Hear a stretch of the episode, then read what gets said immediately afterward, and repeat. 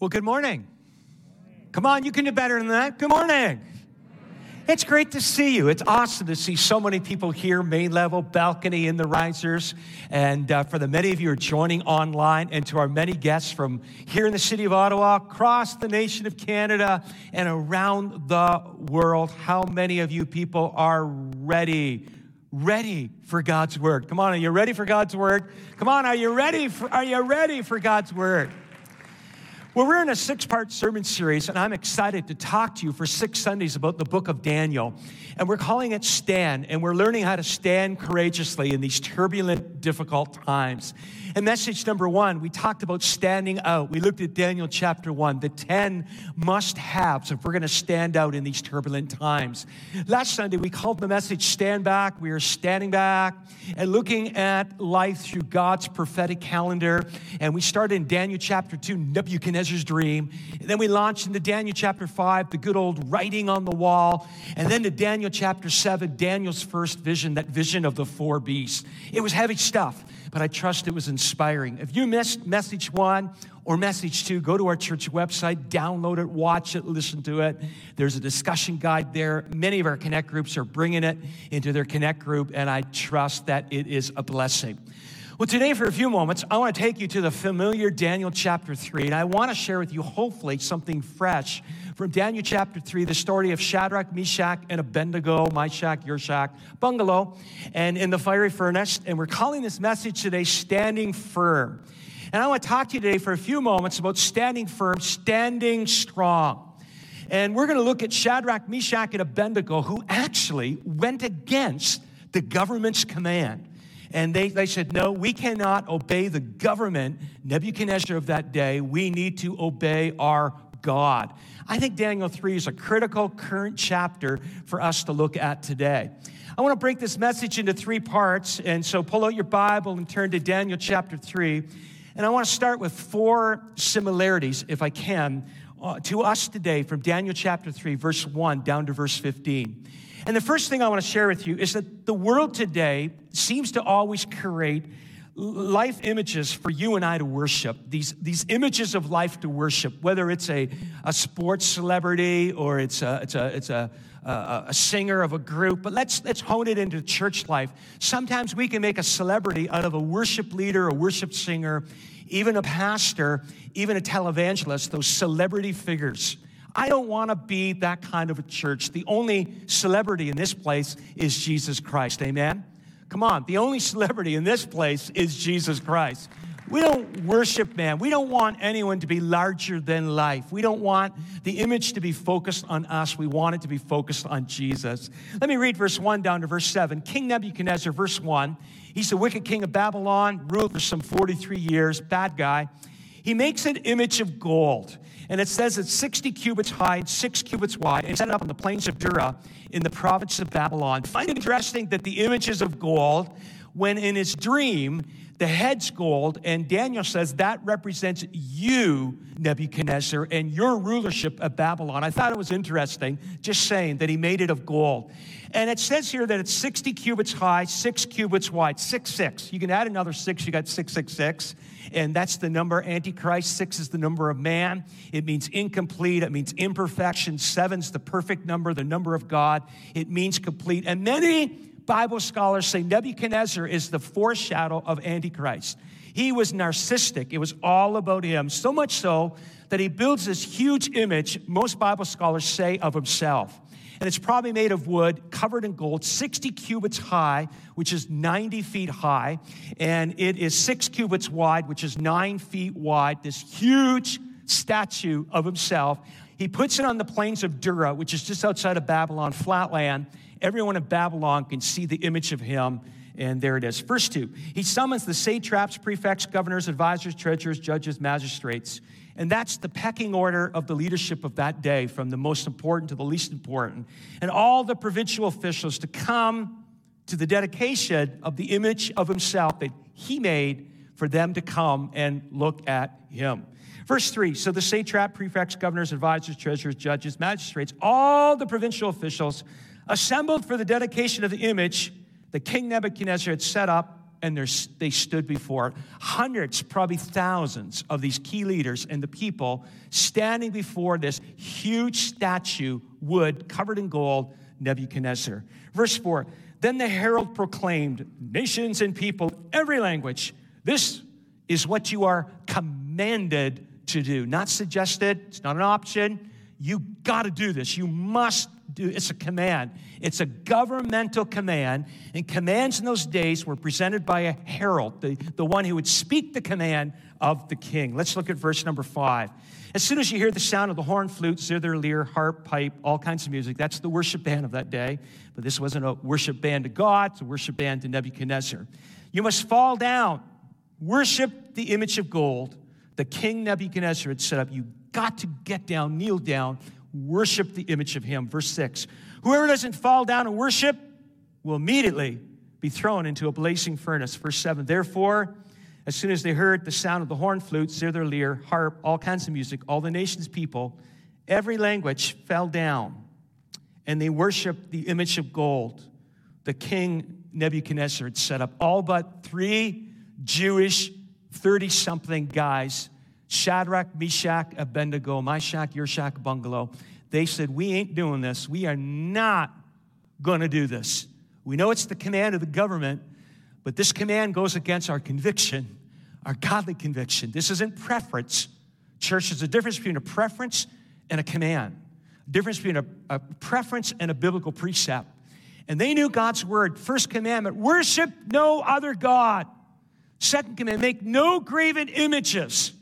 And they said, We know the Bible, we got it in our heart. We're not going to do this. We are not going to bow down and worship you, Nebuchadnezzar, because there's no God like our Jehovah. Come on, give a clap offering of praise to the Lord God. Come on, come on, come on. Give a clap offering of praise to the Lord God. Number two, the temptation to create a false image of yourself to impress others. That's what Nebuchadnezzar was doing. Very narcissistic all about me.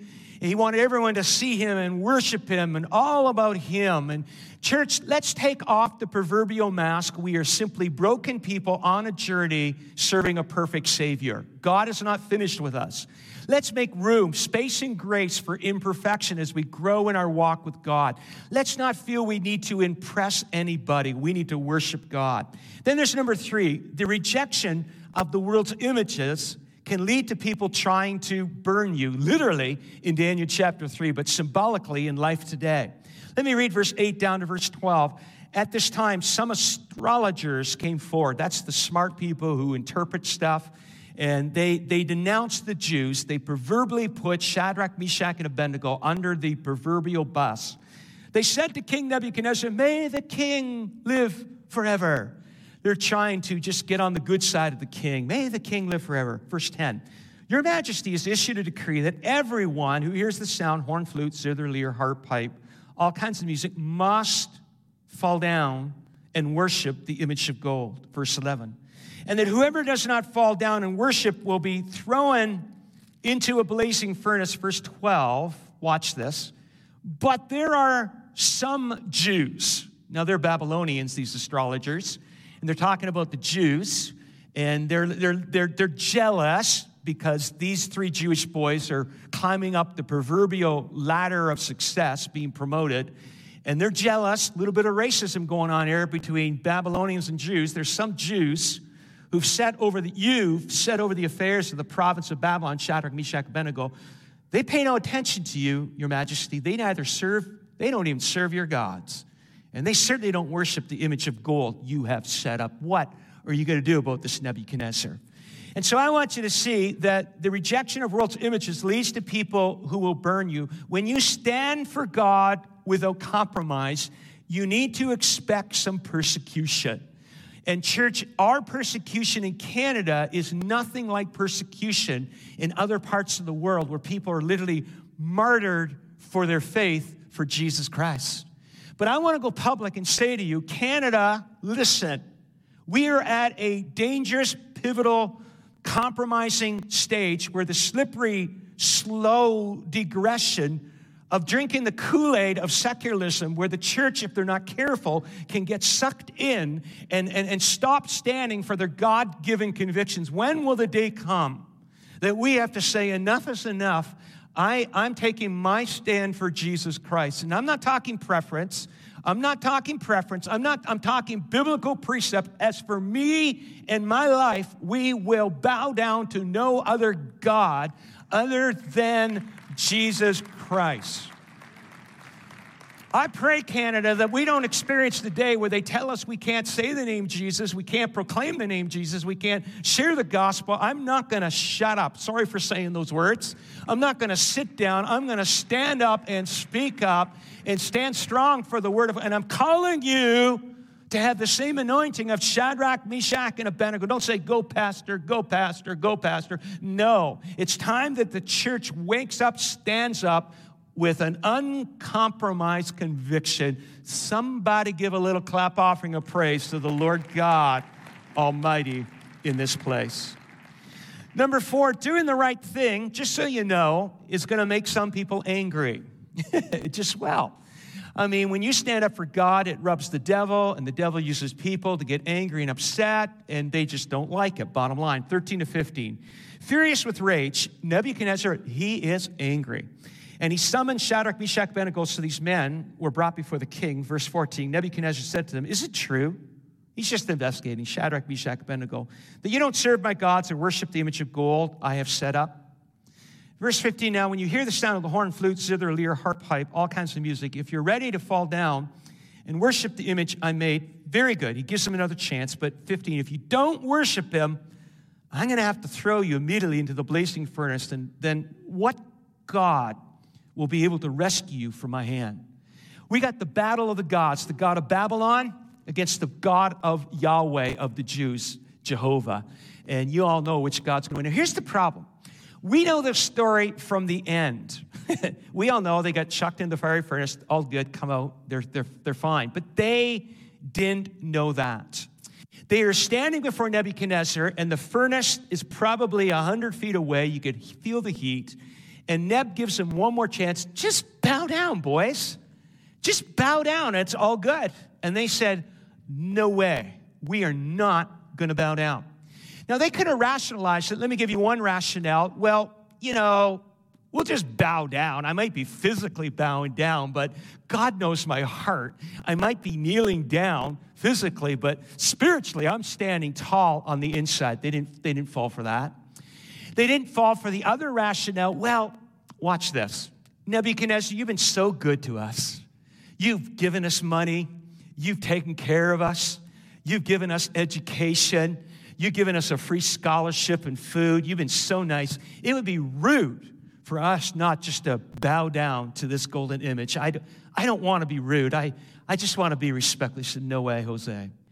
They could have said, Well, mom and dad are back in Jerusalem. They don't know what I'm doing. No one sees it. What's the big deal? They could have said, everyone else is doing it.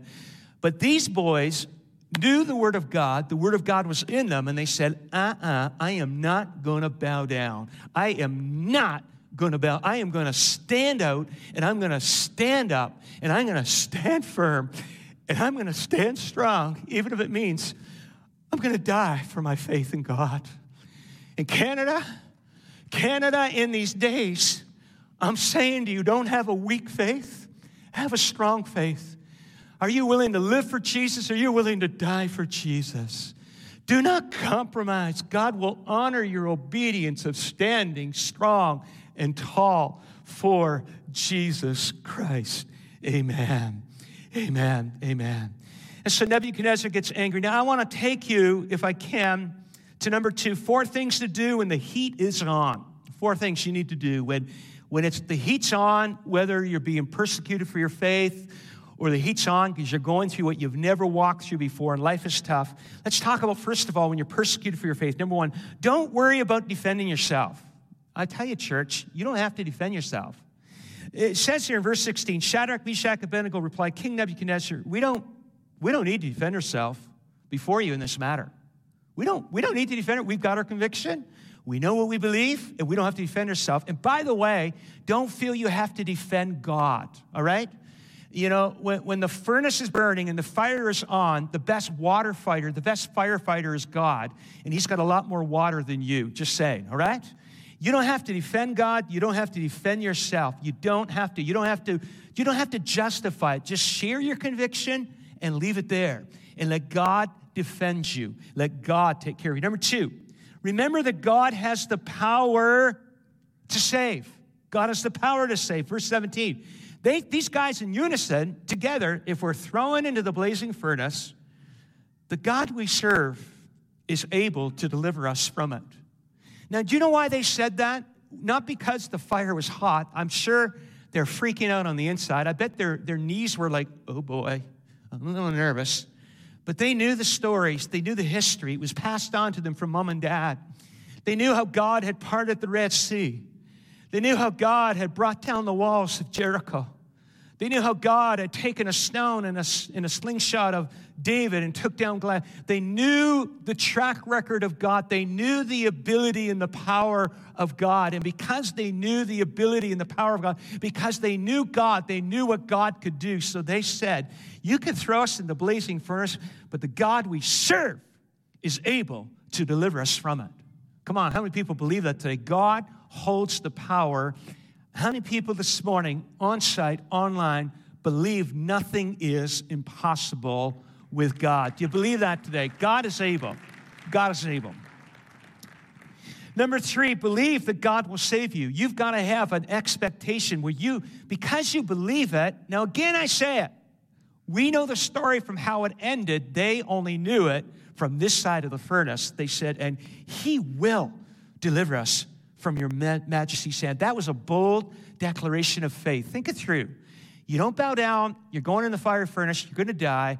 And they said, My God's able, and my God will deliver me. Believe with all your heart that God will save you. Then, here, Isaiah 43 2 is a verse that Evelyn and I have clung to in our challenges of life. When you pass through the waters, I'll be with you. When you pass the rivers, they will not sweep over you. When you walk through the fire, you will not be burned. The flames will not set you ablaze. Verse 3 I am the Lord your God, the Holy One of Israel, your Savior. And I want to challenge the house believe God is able, believe that God will do what he promises in his word. But then there's number four announce your loyalty to God no matter what. God, God, no matter what, I'm going to serve you. You see, church, God is not this slot machine God. You don't take your loonie and put it in the, in, in, in the vending machine and out comes your, your pop, you know, what you put money in and you push the button, that's what comes out. That's not God. If that's the way God works, He's not God, you're God. You see, church, you don't just ask and get whatever you want. That's not how it works in the kingdom of God. And some of you sitting here today, you've got more faith than, than many of us and more faith than me, and you've been calling out to God, but you've not yet seen what you prayed for. And even though you don't receive what you prayed for, you don't bail on God. And Shadrach, Meshach, and Abednego, verse 18, but even if he doesn't do what we believe he's going to do, we want you to know, Nebuchadnezzar, your majesty, that we, so their plight, your majesty, that we will not serve your gods. We will not worship the image of gold you've set up. You, you can, I tell you, God can do this, and I believe He will, but if He doesn't, we're not bailing on our God. Church, in these dark, difficult days of 2021, end time days, it's time for the church to not be shallow, but have deep roots. The deeper the roots, the stronger the tree. The deeper the roots in your Christian faith, the less likely the winds of, of, of secularism are going to blow you down. The deeper your roots in your faith in God, you will be able to stand when the storms of life come your way. And you'll be able to say, As for me and my house, we're going to serve our God. We're not going to worship man. We're, not, we're just not going to do this. It was several years ago when we were in the midst of filling out forms as a church for the government sponsorship that we've received year after year, which we've used to our Summer Shake Day program. We're grateful for it. But several years ago, they had a small, interesting box on it that they asked us to check off the box. And if we don't check off the box, we weren't going to get the shekels from the government. We weren't going to get the money from the government. And to check off the box would have been a violation of the biblical conviction of this house and this pastor when it comes to abortion and other matters. And we said, we are not going to check that box just to get that money. And so we didn't check that box. We didn't get the money. And that's okay. Because I've learned that with shekels, sometimes comes shackles. Sometimes when you receive, sometimes it comes with some other realities. In church, wake up. Wake up. May the sleeping giant called the church wake up and not be ashamed of the gospel of Jesus Christ. Come on, if you can, give a clap offering of praise to the Lord God. I want to share with you three quick things before we come to the final points about announcing your loyalty to God no matter what. And this is true. Letter A. Sometimes I find in my life God saves me from the crisis. He protects me. It doesn't happen. He's my shield. And he, I'm, I'm going, I'm ready, I'm about to experience something, and God just blocks it and does something miraculous and saves the day. And the car accident doesn't happen, the tragedy doesn't happen. He saves you from the crisis. But then there's letter B. Sometimes God saves you through the crisis. Oh, you see, Shadrach, Meshach, and Abednego experienced the amazing presence of God and the fire of life that they never would have experienced if they bowed down outside of the fire before Nebuchadnezzar. And I know what I'm about to say is true. Whatever you walk through, whatever you face, when you're a follower of Jesus, you know that you experience an increased measure of his presence when you're in the fires of life because he never leaves you, he never forsakes you, he never abandons you. Sometimes God saves you through the crisis, but then let her see, sometimes God saves you by the crisis. In the first service was my friend Tim. Tim was sitting right over here. It was, it was at least 10 years ago that Tim was playing church hockey, got checked. I mean, imagine that. Church hockey was rough, and someone checked him with a stick down to the ground. On the ice he goes, and he cracked a rib, and great pain. Goes to the doctor and gets the X-ray. Says you've got a cracked rib, but but we noticed from this X-ray something growing on your lung, and through further tests, they discovered that he had cancer on his lung that they never would have detected because you don't have nerve endings on your lung. And because of that check, they discovered the cancer. And because of the check, they did the surgery. And he's sitting in church today alive. And we give God the glory and the honor. We call that check the sovereign check. So sometimes, sometimes, sometimes God saves you by the crisis. 1 Peter 1, verse 6 and verse 7 says it well. And all this you greatly rejoice, though now for a little while you may have to suffer grief and all kinds of trials. These have come, verse 7, so that, that, that the proven genuineness of your faith, of greater worth than gold, which perishes, even though refined by fire, may result in praise, glory, and honor when Jesus Christ is revealed. In our last few minutes this morning, I'm going to take you to number three. Alan offered you very briefly, but I believe very potently, six things God does when you stand firm, you stand strong in the furnaces of life. Before I give you these six things, let me read, let me read verse 19 down to verse 23, what, what Nebuchadnezzar did. Verse 19 Nebuchadnezzar was furious with Shadrach, Meshach, and Abednego. He gets really angry because they went bow down, and his attitude towards them changed, and he ordered the furnace to be heated seven times hotter than usual. I read that and I thought, what's the deal with seven times hotter? It's already hot enough, it would already kill them. Hotter won't do any more. It, I mean, it's, it's already hot, it's already to kill them. Why did he go seven times? Because he lost it. When you're angry, and you lose your cool, you become irrational. There's another sermon itself. We won't, we won't camp on that. Verse 20 commanded some of the strongest soldiers in the army to tie up Shadrach, Meshach, and Abednego and throw them in the blazing furnace. I ask another question why tie them up? The furnace was a pit. It's in the ground. It's not this big, it's not, it's in the ground, and they throw them down this deep pit that is fire, and they, why tie them up? They can't climb out. Now, I have a theory, and when I get to heaven, I want to see if my theory is right. I think the reason why Nebuchadnezzar wanted them tied up because he was a little intimidated by their God. And so he thought if I tie them up, maybe I can prevent their God from doing a miracle. Just saying, just throwing that out there. And so he ties them up. He, t- he throws them in the blaze. Verse 21 So these men wearing the robes, trousers, turbans, and other clothes. That's the fashion of the day robes, trousers, turbans, and other clothes were bound and thrown into the blazing furnace. Verse 22. The king's command was so urgent, and the furnace was so hot that the flames of the fire killed the soldiers who took up Shadrach, Meshach, and Abednego. And these three men firmly, firmly, not just tied, firmly tied, fell into the blazing furnace. God, we know that you can rescue us, and we know that you will, but even if you don't, we're not going to bow down and we're not going to worship the golden image. My faith still holds. I want to give you these six things. Number one, you know this is true. God will walk through the fire. God will walk through the fire. God will walk through the fire with you. Did you hear me today, church? Not he might, he will. Your spouse dies, God will walk through the fire with you. Going through cancer, God will walk through the fire with you. You lose your job, you don't have to pay the bill, God will walk through the fire with you.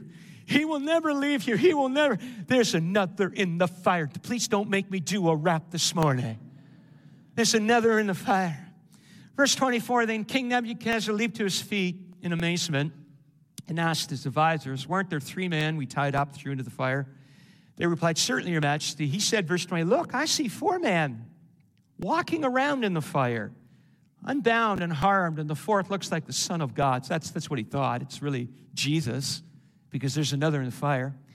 They're walking in the fire. Now, now honey, I thought back when you and I were visiting your, your niece, Atlanta, Georgia, and it was early morning, and it's, it's hot. I didn't realize how hot Atlanta, Georgia gets. And I walked out on their, their nice patio thing, and I'm in my bare feet, and it was so hot, my feet were burning.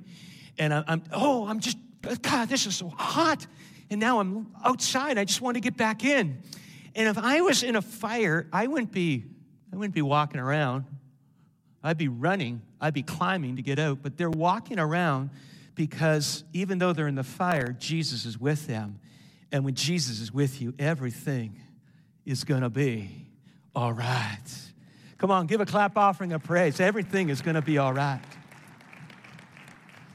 Hebrews 13, 5, never will I leave you, never will I forsake you. Let me give another window in Isaiah 43, verse 2. When, see, I put in not if, when you pass through the, you will go through tough day. When you pass through the waters, I will be with you. When you pass through the rivers, they will not sweep over you. When you walk through the fire, you will not be burned. The flames will not set you ablaze. Number two, God will burn everything that's trying to hold you down, tie you down. When I go through crisis, God refines me. Anything I walk through that's been difficult, He refined my character because God's more concerned about my character than my comfort. And He burns away attitudes, He burns away things. In fact, if someone has a cut in their shoulder and, and you're, out, you're out in the woods and you don't know what to do, sometimes they take a little bit of metal and they'll, they'll, they'll light it up with a match, they'll heat it up, and, and the heated up metal will cauterize the, the wound. And there's something about heat that can bring healing, and God burns off everything tiny. Look at verse 25. Look, I see four men walking around in the fire, unbound and unharmed. And the fourth looks like a son of the gods. God's burning off things, and the, the, the ropes that were holding them back were removed.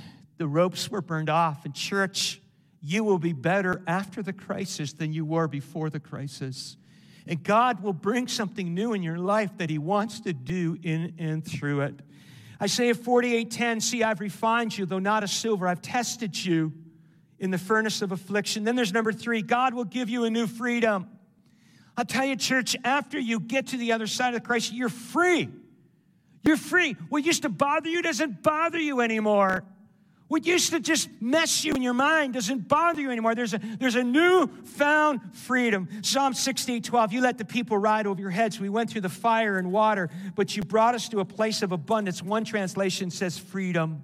And then there's number four God will make sure you come out unharmed. And some of you, like Mark, the crisis was horrible, but the crisis church will not destroy you. Devil cannot destroy you. One of my closest friends is probably watching this service right now. And 30 something years ago, he was diagnosed with cancer. And The doctor said, Go home, get your house in order. You're to die. And he went home and he got his house in order. 30 something years later, he's still alive and he's walking and, and healing from cancer. And we give God the glory and the honor and the praise. But come on, go ahead, give God the glory and the honor and the praise. But early in that journey, he said to me, He said, Mark, he said, I know Jesus can heal me, and I believe he can heal me. And even if he doesn't heal me, I get to go to heaven. He said, If he heals me, I win. If he doesn't heal me, I win. If he heals me, I get to stay on earth longer. If he doesn't heal me, I get to go to heaven sooner. You see, church, win win. The devil cannot destroy you because when you're a follower of Jesus Christ, we shall live forever. And we're going to spend eternity with Jesus, with Jesus in heaven, unharmed, unharmed. I want to read to you verse 26 or verse, verse 26 and 27. Nebuchadnezzar then approached the opening of the blazing furnace, shouted, Shadrach, Meshach, and Abednego, servants of the Most High God, come out, come here. So Shadrach, Meshach, and Abednego came out of the fire. In verse 27, the satrap, prefects, governors, royal advisors crowded around them. They saw that the fire, they saw that the fire had not harmed their bodies. Everybody say the word miracle. One, two, three, miracle. They saw that the fire had not harmed their bodies, nor was a hair of their head singed. Their robes weren't scorched, and there wasn't even the smell of fire on them. Turn to your neighbor and say, Miracle. Come on, turn to your neighbor and say, Miracle. God will make sure you aren't harmed. Then there's number five God will use it as a testimony. How you walk through your crisis can be a testimony to the unbeliever. And some of you know what I'm talking about. They look at you and go, I don't get it you should be falling apart with what you're going through. But how many people know when life is falling apart, Jesus keeps you together? And he envelopes you in a peace that passeth all understanding. Look at the testimony. Let's look at verse 20, 28 and, and down to verse 29. The Nebuchadnezzar said, Praise be to the God. Now he's worshiping their, their God. Praise be the God of Shadrach, Meshach, and Abednego, who has sent his angel. Well, he's just growing in his theology. He thought it was an angel. We know it's a pre incarnate appearance of Jesus and, and his angel and rescued his servant. They trusted in him. I love those words. I pray that mankind would say about you that you trusted in God. And they defied the king's command. Verse 28 and they're willing to give up their lives rather than serve or worship any God except their own God. Verse 29 Therefore, I decree that the people of any nation or language who say anything against the God of Shadrach, Meshach, and Abednego. Now, I need to warn you, he's brand new in his walk with God. You catch the fish, God cleans them. I'm not justifying what he said here, but he's like, I'm just saying this God is real, and anybody doesn't worship this God's going to be cut into pieces and their houses be turned into piles of rubble. God obviously was still working on his life, for no other God can save in this way. The sixth and the final thing I want to close with, and I want the worship band and team to join me on the platform and I want this final truth to soak in your spirit because when you walk through the trials of life, God moves you to another level in your spiritual journey. God will test you with stress before He trusts you with success. God will walk you through difficult moments before He trusts you with what He wants to do through you in the days ahead. Now, I say this from experience. 35 years pastoring, 35, actually 36 years almost, I've learned that all I've gone through in life has changed and shaped the way God uses me. And what you go through in life, the stress, He will test you with stress before He trusts you with success. Then the king promoted Shadrach, Meshach, and Abednego in the province of Babylon. Really, God promoted them. But I want you to stand to your feet all across this place. Main level, risers, balcony. You're watching at home. I want you to get on your feet in your living room right now because I want to declare that whatever you're walking through, whatever you're facing, there is another in the fire. And I want you to lift up your voice and shout that name. His name is Jesus. I'm not going to help you. You're going to shout it on your own. That was a whisper. His name is? His name is Jesus. Come on, give a clap offering of praise to our Lord God Almighty.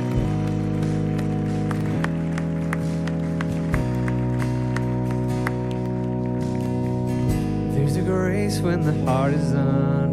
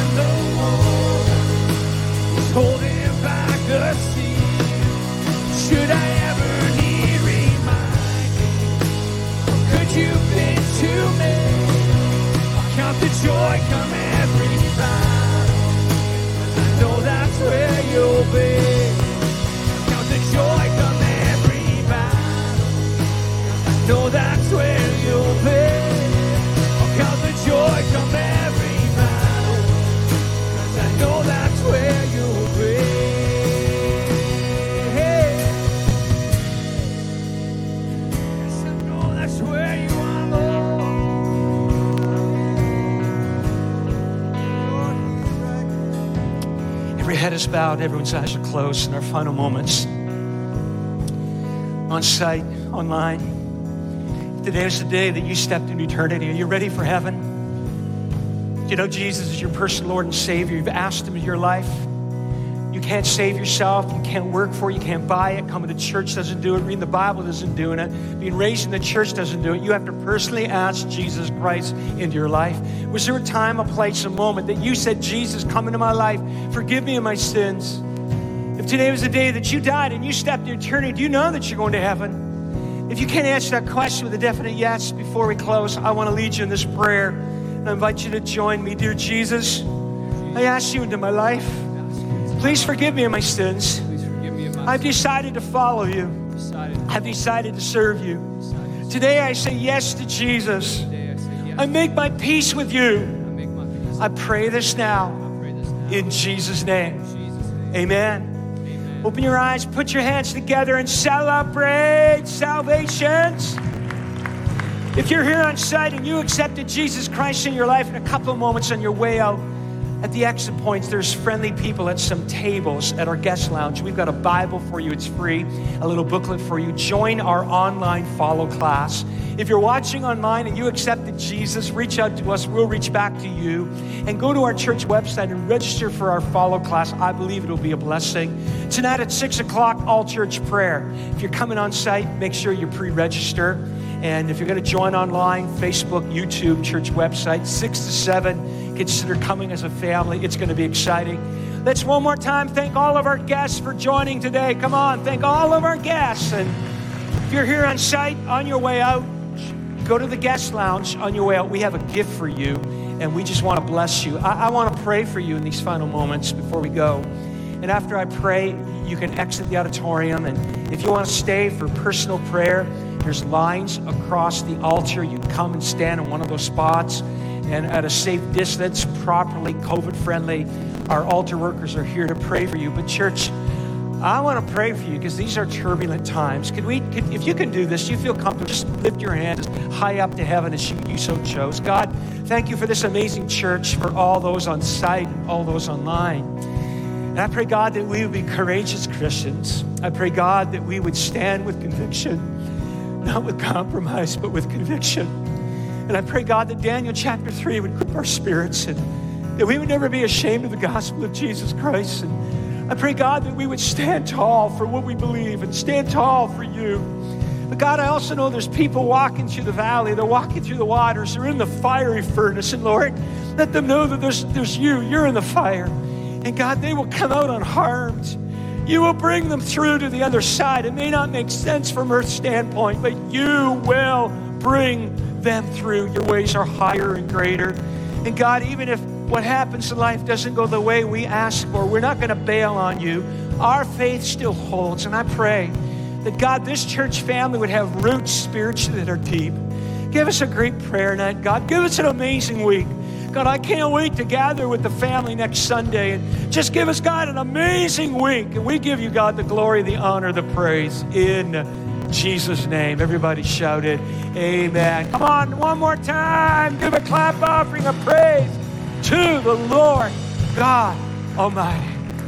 Well, this is exciting. There's so many people here, and we're getting ready to start opening up an overflow room. And when the time appropriately comes, we need to add a third service. We'll do that.